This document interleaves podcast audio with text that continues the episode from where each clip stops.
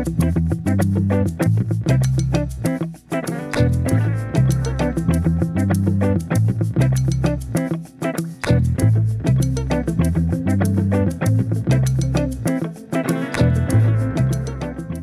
I'm Stuart Chittenden, and this is Lives, a conversation featuring fresh voices and diverse perspectives on culture, community, business, and more. My guests today are Denise Powell and Leanne Pruitt, who, in 2017, co founded Women Who Run Nebraska, a state political action committee aiming to help elect more progressive women up and down the ballot. Our conversation is being recorded today by Zoom. Leanne Pruitt is a creative director for a marketing and design firm. An Omaha native whose work has taken her to New York and back, Leanne is actively involved and committed to giving back. In addition to her work with Women Who Run, she has also donated her time and creative talents to her alma mater, Mercy High School, where she serves as a board member and recently led the organization in a complete rebrand. Denise Powell is a Florida native who has proudly called Nebraska home for 11 years. She has worked in community relations and grassroots marketing for two decades, currently serving as a marketing director for an architecture firm. A passionate community leader, Denise serves on the board of directors for the Immigrant Legal Center, Amplify Arts, and the Women's Center for Advancement, an organization dedicated to empowering survivors of domestic violence, stalking, and trafficking. Leanne and Denise, thank you and welcome to the show. Thanks for having us. Those women sound real interesting. Who are they? They sound great. I'm looking at them and they are great. Could you give us the 101, if that's the right expression, the you know, the lowdown on what a political action committee is? So, a political action committee uh, is uh, a formally organized group that raises money for a certain cause. Uh, in our case, the cause is getting more progressive women elected to office. So we raise money that then we use to help um, fund campaigns, um, but also fun things like training for people who are considering a run for office or who want to learn more about how to work on a campaign. I'll add that the political action committee world is quite murky and there are a lot of, as you would imagine, there are a lot of rules with how you can take in money and spend money and um, and what you can and can't do and how you report it. There's tons of rules. Um, and that was something that we had to jump into it, just because we found out uh, that's what the candidates needed from us. They need there needed to be a money aspect to this, but beyond just the support and encouragement. But then on the flip side of things, I'll also say there's a lot that's really nebulous and there are no rules a lot of it comes down to your judgment and what your organization prioritizes and how you spend the money. So there's actually not a hard and fast, this is the percentage of X that has to go to this, or here's how you spend it. It's really very uh, discretionary based on what your goals are. So, we, um, any political action committee that you are looking into or thinking about, it's important to understand not just what they have on paper as what they're what they what's important to them, but to know the people behind it. Because it turned out when Denise and I looked around, we're like, oh, it's us that makes these decisions. You know, we were sort of looking to rules or something like, how do we do this? And it's sort of like, oh, it's our judgment. So it's really helpful to sort of trust and know the motivations of the people behind it, um, because a lot of that stuff can get a little bit. Um, there is some, there's some gray area, and so it's helpful to know the people and the passion behind the mission, so that you're making sure that the money and organization and coordination is going to the cause truly that you believe in. We'd love to think that involvement in politics and the money behind it is at the 100% transparency level. But what you're suggesting is it it can be dialed down. And i think the worry since the citizens united case is that we're at zero transparency. Are there any examples you can give where you looked at your your PAC uh, women who run and thought this is a gray area. What do we do here? What can we do that's absolutely true. I mean, campaign finance laws and regulations are not great, um, and and to Leanne's point, are super murky and almost designed to be more opaque. here in Nebraska, as it relates to state PACs like ours, the Nebraska Accountability and Disclosure Commission is fantastic. They're great. They're really easy to work with. They're wonderful, wonderful people. And they work very hard to make sure that there is a lot of transparency um, from candidates, from the candidate's perspective, and also from the PAC perspective. So it is very easy to go on there and see who we've given to. Um, and Leanne and I have tried to be really transparent about uh, our goals and why we give to the candidates that we do um, and where that money goes. Uh, at the moment, we've been a very small and scrappy organization, so it's just us. We don't have an office space. Um, so, really, all the dollars we raise have just been pumped back into these candidates and, and these opportunities for people who are interested in the political process. I don't know many people that wake up one day and just think, you know, I'd love to start a PAC. So would, would each of you maybe take a, a moment? Let's should we just start with Leanne?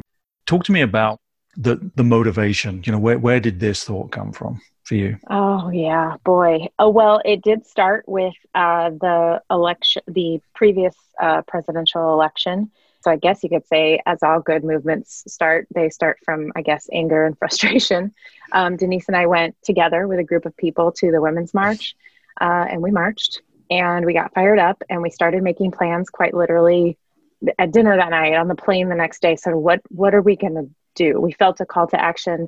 We knew there was something there as, as many americans um, felt and so we came back and sort of just started swinging and i would say less focused less focused swinging um, writing we're writing letters to our you know to our representatives I believe there was some to the president. Um, after a while, it was feeling less fruitful because the thing was, we we felt, and I know a lot of people felt this way, that it wasn't there wasn't a singular issue that was suddenly going to that we were afraid of or had you know a problem. It was it was everything. It was women's rights. It was education. It was income inequality. You know, tax cuts for the rich. We knew there was a lot coming that we cared deeply about, and so we started kind of going after it. We we hosted a like I said, letter letter writing of things we were upset about, but then we were also, you know, advocating for immigration, you know, uh, law changes, and it was frankly too much. There was so we were getting pulled in so many different directions that we really had to step back and kind of ask ourselves, how can we be the most focused and the most impactful? Exactly what Leanne said. I mean, you know, I'm the daughter of immigrants. Uh, obviously, the election of Donald Trump and the sort of immediate attacks on the immigrant community were something that really fired me up. But then there was, you know, healthcare and and education and Betsy DeVos changing, you know, the rules, eh, just all these things that um, felt like um, like they were going to bury us. Um, in our attempt to find ways to solve for some of these issues, we really had to step back and figure out what was one thing that we could tackle that could potentially have the greatest impact. And we landed on the notion of getting more women elected to public office. And that's really important because if you look around, women are disproportionately impacted by all kinds of policies. So, um, women are the primary healthcare decision makers in most families. So, look at what's happening with you know COVID nineteen today, and the people who are being most negatively impacted.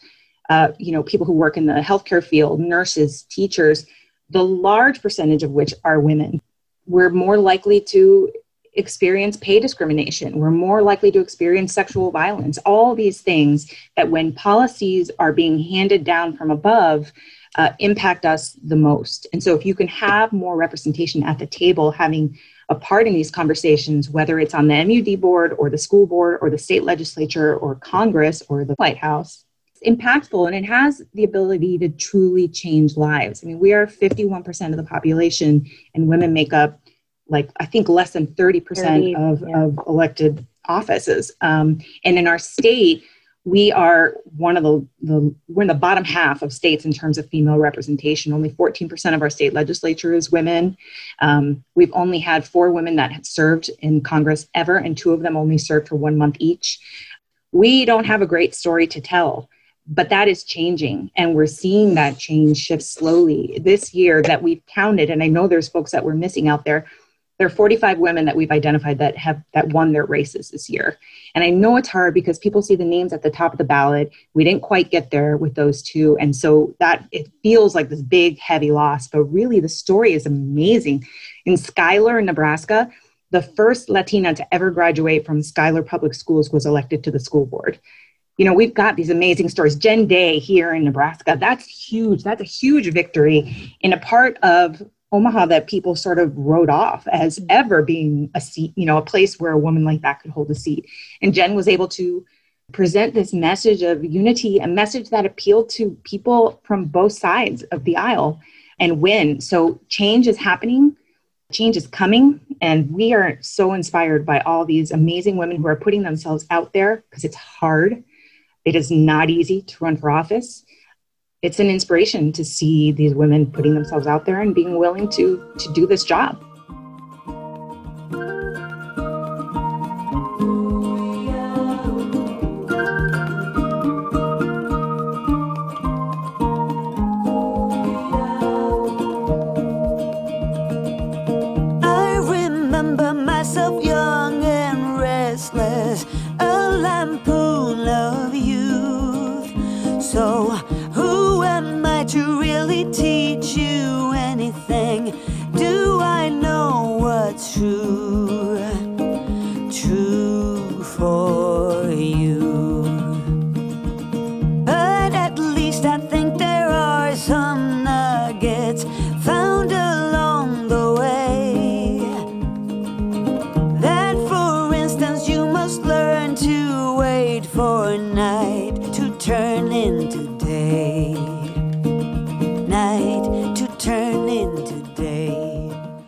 Bios that you shared with me talked about progressive women.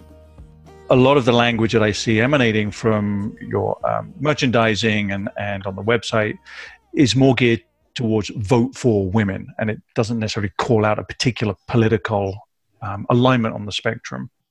So, would you tell me a little bit more about um, who you choose to support?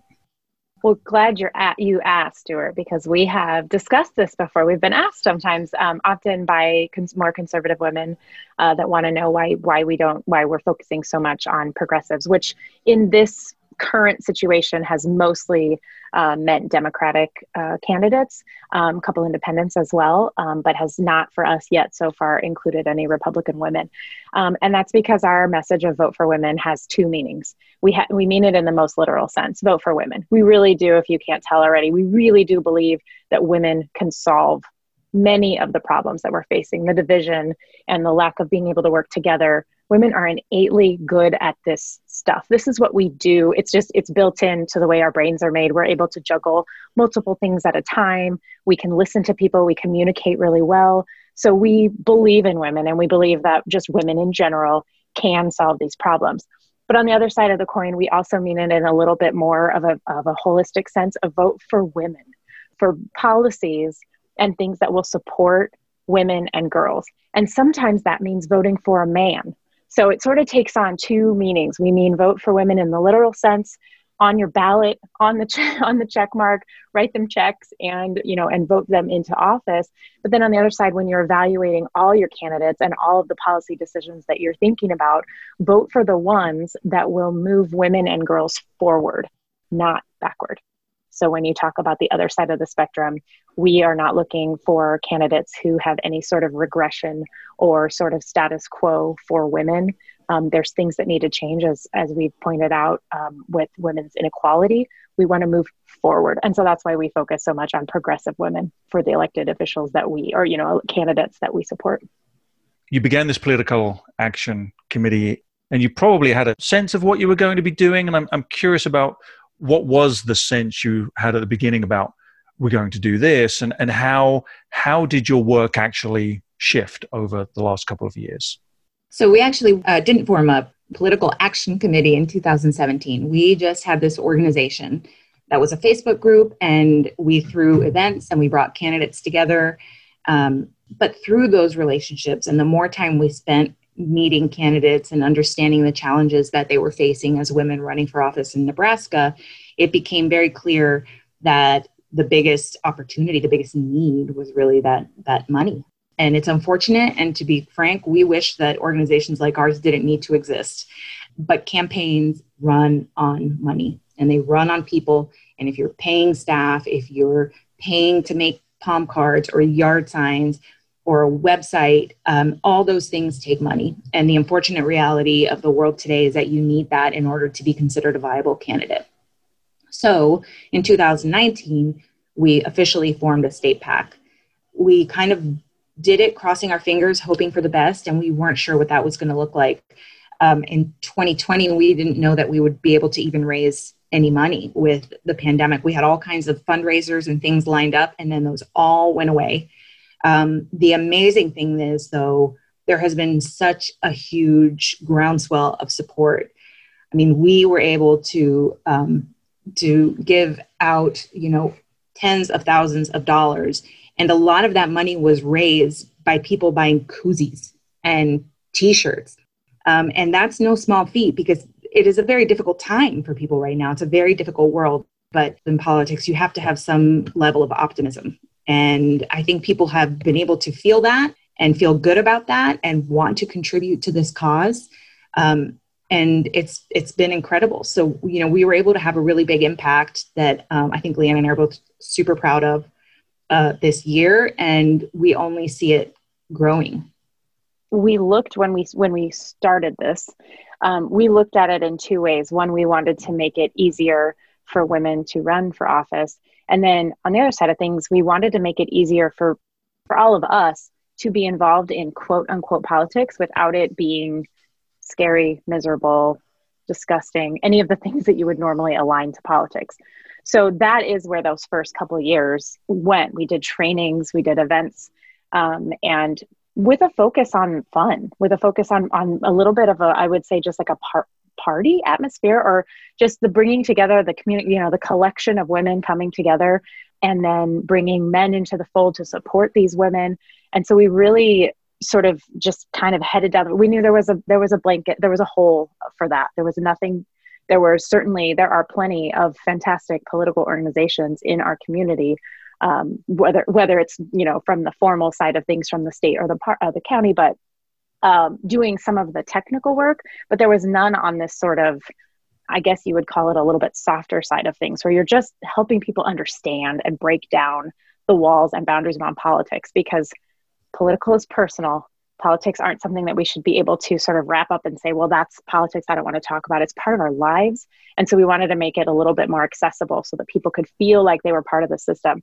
And it turned out in 2020 that buying a t-shirt that says vote for women buying a you know a, a, a, wine tumbler to drink your inevitable quarantine booze out of and buying one for your for your mom for your aunt. You know we heard so many people they come in and like i need three. These my my girlfriends in other states need these. Like that it's just it's such a small thing to say like well merch made people feel better. It did. It made people feel like they were taking action on something. Of course they're getting a little reward in return which is a great is something we all needed in 2020 so um, did we think we were going to open a merch pop-up factory uh, when we started this in 2017 or even when we packed in 2019 i think we thought it was going to get quite a bit more formal and it was sort of heading that way we were getting a little bit more support we did have a lot of more uh, traditional, quote unquote, um, fundraisers all booked for March, April, May that all got canceled.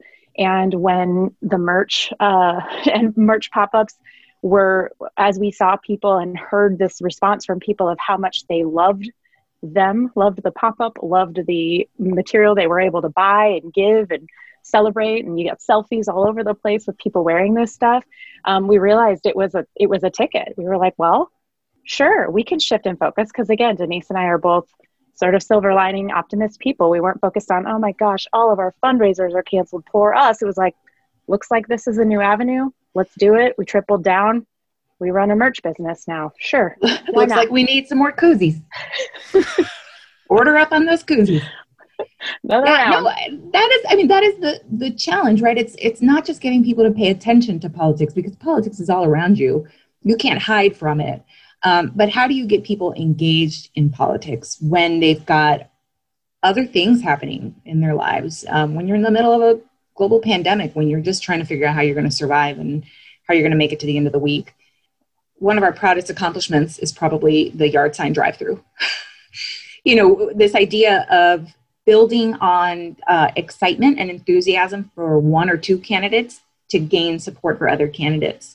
Uh, so people would come in looking for a sign for a specific candidate, and then we'd say, "Where do you live?" You should learn about this person. She's running for the board of regents. You should learn about this. You know, she's running for um, OPS school board. That is how you start engaging people in politics. It's not just on Facebook, and it's not trying to get people to immediately go knock on doors because that's very uncomfortable for a lot of folks. It's you know when you it's like a gateway drug. If you get somebody a yard sign for a candidate that they've never heard of and you say this woman is great. She's running for the state board of education. Let me tell you why it would be so impactful to have her in that seat. Suddenly they're invested. I mean they've got that sign. They're invested. They know who they know who this woman is. They feel very smart about it. They want to share that information with their friends that's how you engage people and by creating this sort of fun atmosphere where people feel like they're part of something bigger than them uh, you start engaging them in a way that makes sense and feels good in their lives and not like this weird invasive thing that it's kind of they don't fully understand it they can't really get close to it they don't really know what's happening behind the scenes. It feels like something that they that they can relate to and that fits into their lives a little bit better. It's a little bit of a sisterhood it's probably one of the best results of this of this all everything that we've done is the sense of camaraderie between candidates um, and candidates and community that you know you're you're going through this incredibly challenging experience. And to have other women around you who get it um, who are living the same thing who can share their victories and share their defeats who can share resources. We've seen candidates partner up to go deliver palm cards in neighborhoods together carry each other's literature so that they can you know advocate for a candidate who's you know not them. Um, it's it's inspiring. And i think people are looking for that inspiration and looking for a place where they feel like they're home. And i'm i, I hope that that's what women who run feels like to people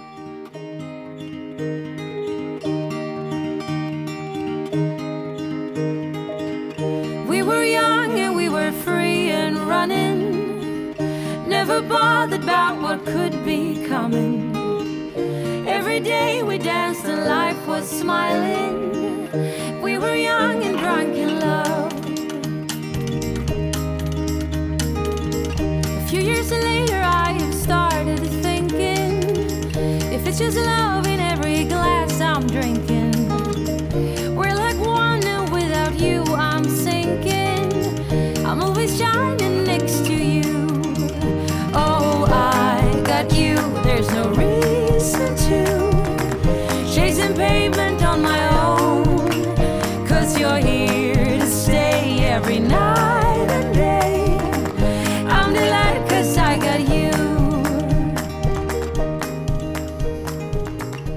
I wonder if each of you might, for the purpose of illustrating the work that you've been doing, the impact of what you've done in our community, would you just pick, you know, one, each of you just pick one race in this recent electoral cycle that just stood out to you in some way and that you feel vested in? I will go first, and I'm going to take. Uh, uh, Denise knows what I'm going to take because it's um, maybe it, let's call it an easy one, and I'll I'll say it's um, it's Jen Day's race. I mean, we really we identified going into this cycle what some key races were going to be, and Jen, because of her um, her fantastic showing in the primary, and because it was a statement race she was running for state legislature against a governor appointee who hadn't actually run in the previous cycle. So she was running against um, against somebody that was sort of placed there, and uh, she stood for everything that you know we believe in that women are able to accomplish uh, in that position. And legislature is one of our our focus points because we know that there is a lot uh, a lot coming for this session. And so we picked her, you know, her race as one to focus on because we knew it was uh, winnable and it was something that we could sort of rally behind and know that we uh, made an impact. Um, and so that one I would say I'd put on the check mark of, of sort of wins that we're extremely proud of, uh, just because we did invest uh, money and also uh, enthusiasm and support and rallied, uh, you know, volunteers and supporters for her. And so I think I think I put I put Jen Day on my list. I would say Jacqueline Morrison is somebody that I am super excited about. Um, Jacqueline Morrison ran for the Nebraska State Board of Education. That's a board that I don't think a lot of people think about and don't necessarily think about the impact that that has on the state, but it's huge. It is huge, huge, huge. They make a lot of very important curriculum decisions and a lot of very important decisions for all the schools in the state. And if you look at that board and look at the makeup of that board, it has historically not been very diverse in age, race, you know, ethnicity, like all the things. Jacqueline is she's brilliant. She is young. She's a mom. Her girls are at Washington uh, Elementary. She's an attorney. She's just a badass. She's just the coolest human. She's a young black mom. And that is a complete game changer. If you think about the diversity of students in our state and how much more our state is changing, go into our schools, they don't look like the State Board of Education. The idea that that we're building representation on that board to me as a mom as a mom of two kids in an ops school is super super exciting um, and Jacqueline ran an incredibly hard campaign against, you know, juggling work and kids and all the things that, you know, working parents out there are juggling and ran one heck of a race. And, and she won by a good solid margin. Um, and she's joining Deb Neary, who uh, was elected in the last cycle, who is also amazing. It's just very exciting to have Deb and Jacqueline now on that state board um, they're two phenomenal, phenomenal women, and um, that so that one was very, very exciting for me. How does this cycle, in terms of female representation on the ballot, compare to what perhaps has been historically the case? And what are the factors that are getting in the way of women candidates? And how have you been sort of getting some of these burdens and barriers out of the way? I was just going to say I, will address the maybe the first half of that, which is um, how is it looking? How, how, are we how are we doing? And I would say um, every so we've we've been through two uh, election cycles, um, 2018 and 2020, and um, I am I don't have numbers in front of me, but I'm going to say they let's say double dish uh, the amount of women that we were supporting. There were uh, I think Denise correct me here 60 there were over 60 progressive women that we had sort of rounded up in our state you know from from omaha and beyond uh, that were running and as denise said 45 won so even though some of the most visible ones did not quite grab that win this time we're extremely optimistic in the progression and the direction that it's going. Um, the fact that it has gone from you know very few women on the ballot to just exponentially more and more. And we are going to that's what we're here for to keep that momentum going and to keep encouraging women. I'll let denise address sort of how the how what stands in the way and and how we've been trying to address some of those barriers. I mean the things that are barriers for women running for office are the things that are barriers for all women to achieve whatever goals it is that they have set forth so um, pay equity is a big i don't know if you know this but uh, legis- state legislators make $12,000 a year. So unless you are independently wealthy or um, you have a partner that can help support you or you are working other jobs, um, that is not a career path that a lot of people can afford to take.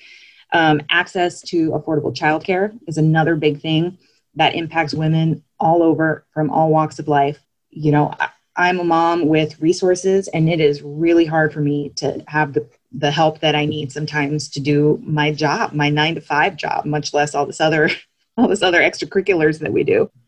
Those are all things that impact women everywhere and definitely stand in the way for a lot of women who think like, gosh, I would love to do this. I'm the right person. I feel like I could be really good at this, but I don't know how I'm going to manage all these other things in my life. I don't know how I can afford to do this job. I don't know who's going to watch my kids. I mean, there's a lot. There's a lot of that. That's why we need all these women elected because they're going to help change those policies that make it easier for the people that come behind them. So really, they're pioneers. You know, they're trailblazers, which sucks because women have been trailblazing for a very long time. But we're making progress, but progress is slow. Um, it's never fast enough. So hopefully, you know, we're we're by getting the women that we are getting elected now, we're making the road a little bit easier for the women who come behind them. But we do recognize that, you know, there are specific issues and things that we could be advocating for. That's why Leanne talked about how the state legislature is such an important area for us. It's because the people in that in those seats can have a direct impact on a lot of the things, a lot of those barriers that are hard, that make it harder for women to run. And women are treated differently when they run for office. You know, when they go to the doors, people ask them, Well, is your husband okay with you running? Well, shouldn't you be? Oh, you have kids. Is this really the best use of your time? You should be with your kids. You know, they get they get comments about their appearance and their wardrobes and their hair and all these things in a way that men don't. So it is exponentially harder for a woman running for office. And um, we're trying to do everything in our power to make that easier. But that looks like getting women elected to office. I want to add one thing. It's sort of along what Denise was just saying about with the way that we are judged for things or the sort of how some of the additional stereotypes uh, that we have to overcome. I'll just say that, you know, years ago when Sheryl Sandberg wrote Lean In, with all its criticisms, it did open up the conversation about women and imposter syndrome and about how qualified women feel to do things and the fact that we have to feel basically like we can do a hundred percent like that we're a hundred percent qualified before we'll even raise our hands to try it out whereas generally speaking in the research men if they're like 40% if they look at the list and they're like they raise their hands. That's not a criticism on men. It's a sort of a catch up that we as women have to do. And so the confidence building. So when we we use the word um, when we talk about what Women Who Run does, we of course we're talking we are talking about money here because it, it does make the campaign world go round and and training and things. But we use the word encouragement a lot because sometimes women just have to hear it that you can do this. That doesn't mean not every woman should run for office if you don't want to do it if you don't have passion for it but we want to make sure that we're there that's that's been a, a, key sort of pillar in how we decide how what events to put on what trainings we need to do what kinds of communications we need to send out to to women um, to either, either candidates who have already identified as like hey i think i'm interested or you know we have a, a group of people who are just they've always they've just they're there they're there with us and they're coming to trainings and they never have said yet, oh, I'm going to run for this seat, but they're but but they're they know that there's something there and there there's whatever that block is. We want to make sure we're removing it. So whether it's the knowledge, you know, of like, oh, it turns out, um, you know, there's actually there is no secret to how to do any of this stuff. You just start doing it, um, and and there aren't these these traditionally men or you know candidates that have been running in the past. They didn't know more than you. They actually they didn't there's not an actual sort of magic formula or system of qualifications and experience and you know textbook reading that prepares you to run for office. It's just something you have to just jump into. And so we're here to give women the confidence that like you know what? Jump in. You are going to fall just a little bit but we're here to catch you. We're here to help you. We'll fall with you. Um, and so that's an important barrier and support that we're trying to you know eliminate uh, with the things that we do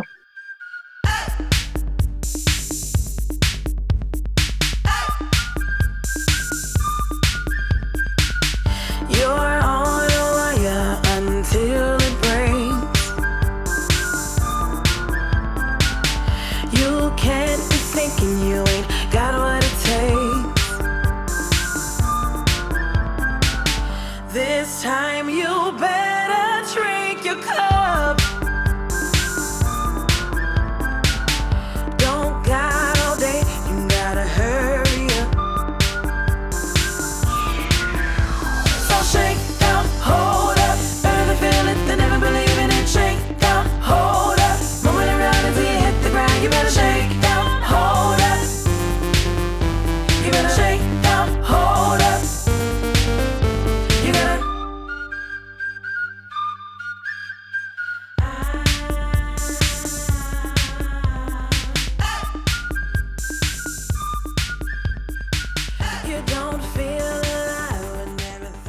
Are you both aware of how big an inspiration you are? and are you, if aware of that, how much does that weigh on you? I don't know that inspiration is the word I would use so much. I don't know that anyone wants to know what's happening behind the curtain here. Um, but you know, I think that what weighs on us is this idea of creating this truly inclusive space for female candidates that, you know, politics is not that right now. It's very divisive. Um, it can be very difficult. It's hard to find moments of optimism in this space. So I think what weighs on us is the need to continuously, you know, fly that banner, even when we have moments of like, what the heck is happening in this world right now? Having to continuously cheerlead and push, even when the odds don't look good, even when things don't look like they're going to go our way, even when the end result isn't the one that we would have crafted necessarily. There is a sense of people are paying attention to what we're doing in a way that you know wasn't true when we first started this thing. I mean, our maybe our friends were paying paying attention, but no one else really was. And, uh, you know, now it's just continuing to be that voice of positivity and inclusion and optimism. And that that's the thing that I think keeps us up at night.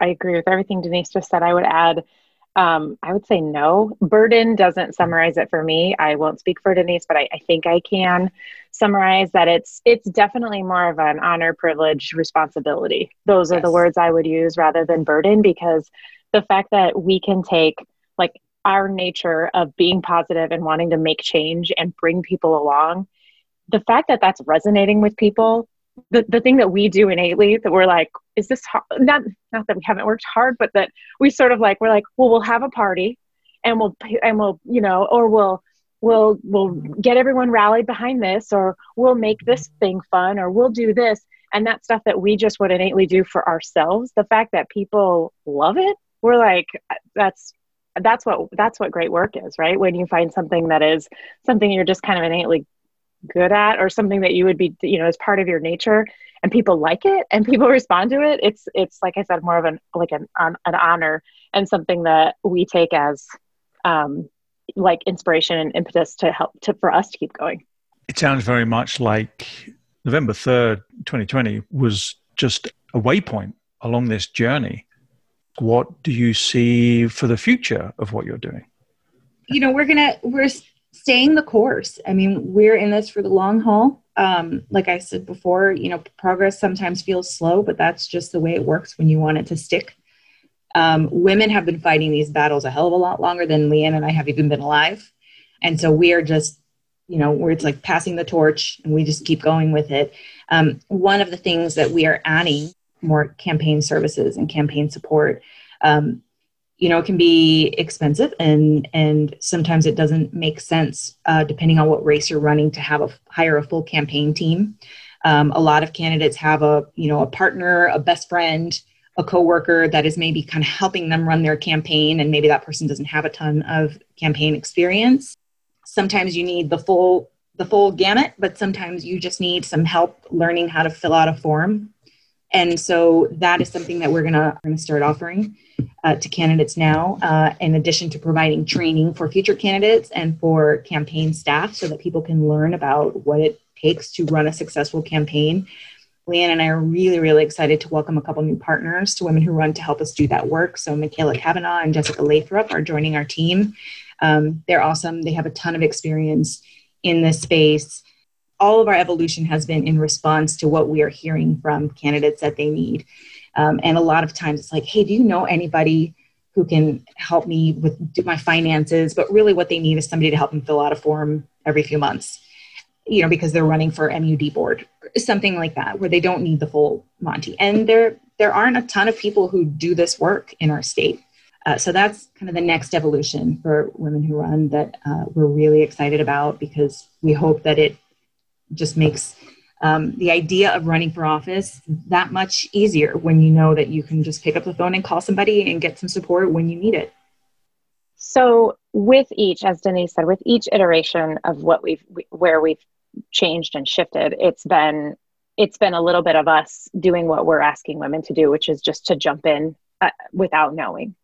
Um, and so when when it was sort of like, well, we're going to become a PAC. Okay, okay, sure. We don't know what that means. We don't know what the rules are. We don't know that we're gonna we're gonna go in and we're gonna figure it out. It was it's becoming very very clear that this campaign services and and training staff and and all this is is very very important.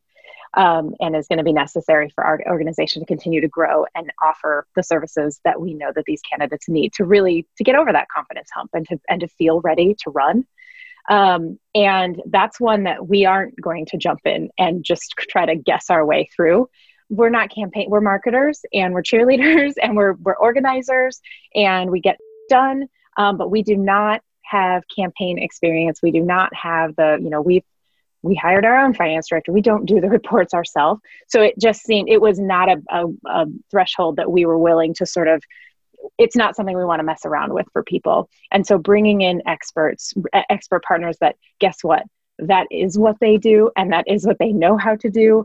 Um, you know they've got years and years of experience in this. And so it's re- it's very exciting to be able to sort of bring a second half uh, to the organization so that you know as denise said not a lot will change for us as far as um, still being able to do all of these things that we're talking about with bringing people along and keeping everyone engaged and recruiting and all of those things um, but then on the other side of the coin we'll have some great partners who can help with the technical aspects of campaign planning and make sure that Denise and I aren't telling giving people the wrong advice. We have now we'll have people that can give advice that isn't just our sort of best guess or our most optimistic. Uh, it's going to be the real information. So we're we're just absolutely ecstatic to have the opportunity to expand uh, and continue to do the work because this is only going to strengthen it and make it grow even more. We've got the momentum and we're just going to keep letting it plow us forward. It's the only way. It's forward.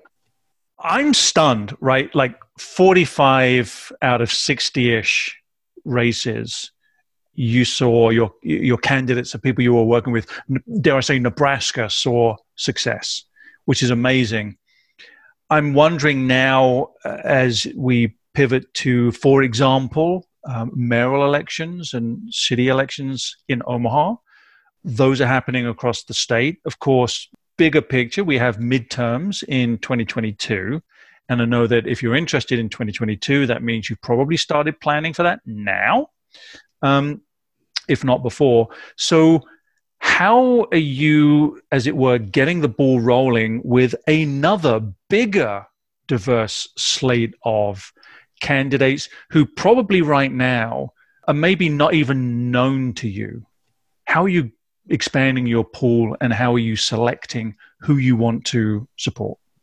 First, we do multiple things. So we do things that support all the progressive women running for office. We may not be able to financially support all of them every race, um, but we want to support all of them. That's where that inclusive message goes. This isn't about cherry picking which of you know a few are our favorites. We really want to support all of them because it's that ecosystem that we're trying to create that requires us to have sort of a very big, very big group of, of people that we're backing. Um, we are, we have in the past, and we will continue to offer trainings to people that are like boot camps where they can come and ask questions of women who have done this successfully. Um, what we know is that oftentimes women need to be asked multiple times to run. That's what Leanne was talking about earlier. Uh, we question our qualifications. So if you're out there and you're listening to this and you're thinking about whether or not you should run and you have a passion for this work, you should run. I'm telling you this right now. Leanne can tell you too. That's two. And let's lock this down. Um, you know, we want to be that resource where people feel like they can call us and start putting out feelers. And I will say this that we've seen a change even in the way these elections are run since the 2018 cycle. And I expect that to continue the races have been a little tougher, a little grittier, a little uglier in some cases. There's been a lot of out of state interest in Nebraska in a way that there never was before. I think having that blue dot uh, has really, it's really going to draw even more attention to the state. Uh, when Leanne and I first started talking about this PAC idea, we called a whole bunch of organizations because she and I did not think that we were the right people to do this. Uh, so we called Emerge and Emily's, like all these different organizations that kind of do this work around the world. And we kept hearing from people, wow, you guys have a great story, but Nebraska's not really on our radar right now. All bets are off. Nebraska's on the radar. Omaha's on the radar. Douglas County's on the radar. Um, and so we predict that a lot of these races, not just city council, mayoral races, municipal races, certainly the 2022 legislature races, all everything that's happening in 2022 and 2024 those are going to be tougher, and these battles are going to be more uphill. Um, and it's going to require a greater investment, both of time and resources and energy, into some of these races. So, um, what I would say is that this work is just going to get tougher uh, and more intense. We're ready for it. Bring it on. We think we can win it. We think these women can win it. We believe in them. But it's going to take everybody really pushing some of these candidates across the finish line. Um, we saw that in Jen's race. Jen ran an amazing campaign, Jen Day. Um, Carol Blood, who's incredible, she's an incredible legislator. Same thing. The attacks, the investments in her opponents were huge and like nothing we've ever seen before. And so, um, what we need is for people to really step up and step in and know that that these are difficult battles that we need to keep fighting for. And just because we've had some amazing wins 45 women in 2020 that's huge. We're not done. We're nowhere near done. And it's just going to get a little bit tougher.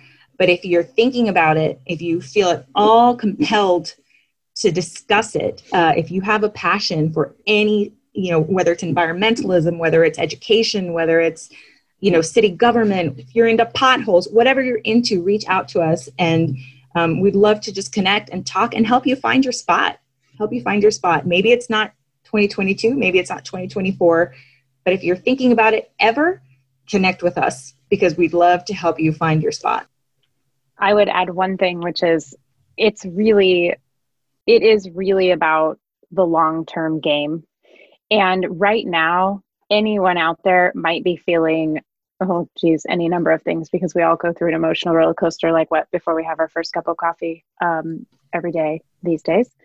I'll share that, you know, the election results came in this time and there were huge there were very big wins and there were some very big losses and i went straight i was like okay we need to fight hard we're going to fight harder we're going to keep going and i had this just this moment of fleet that went i don't know if i can work any harder. I i feel like i feel like what we did you know we're working really hard but it is not about it's it's about taking but it's i feel but i feel better now. It's what are where are we? November 19th it's taking the break that you need to reset and recenter and then being able to come back to the fight when you're ready. We're to be here fighting and keeping this going and it's about a sustained group of people. So when you need to take a step back it's okay. You can take the step back and the rest of us will keep you know we'll keep pushing forward as a group.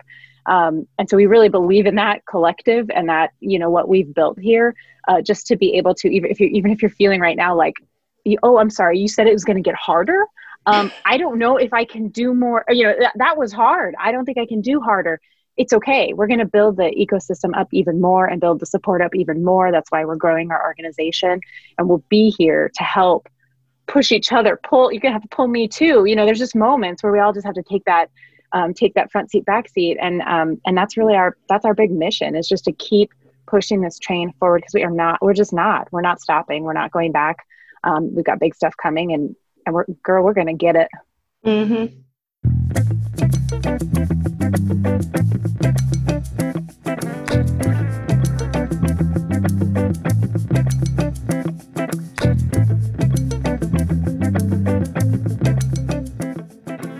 If a listener wanted just to get more information and just to learn more, where should they go?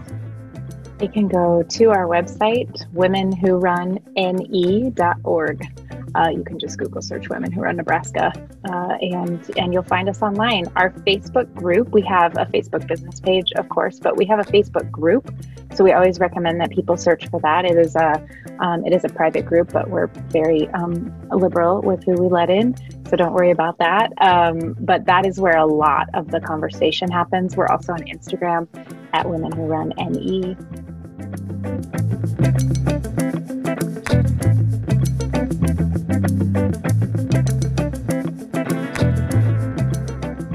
My guests today have been Denise Powell and Leanne Pruitt, co founders of Women Who Run Nebraska, a state political action committee aiming to help elect more progressive women up and down the ballot. Leanne and Denise, I am honored and uh, humbled by your efforts. And I applaud you and just want to say thank you so much for sharing your story with me today. Thank you so Thanks much so for much. making this space to share. Thanks for having us.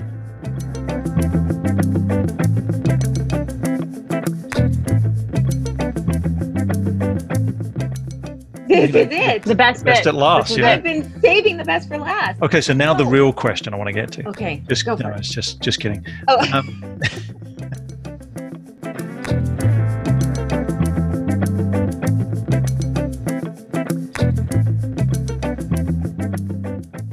That's the end of this week's show.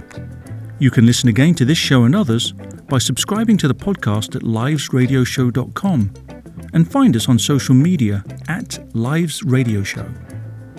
The music playing you in and playing you out each week was created specially for the show by Andrew Bailey. I'm your host, Stuart Chittenden, and this is Live's radio show and podcast. Join me next week for fresh voices and diverse perspectives on culture, community, and more.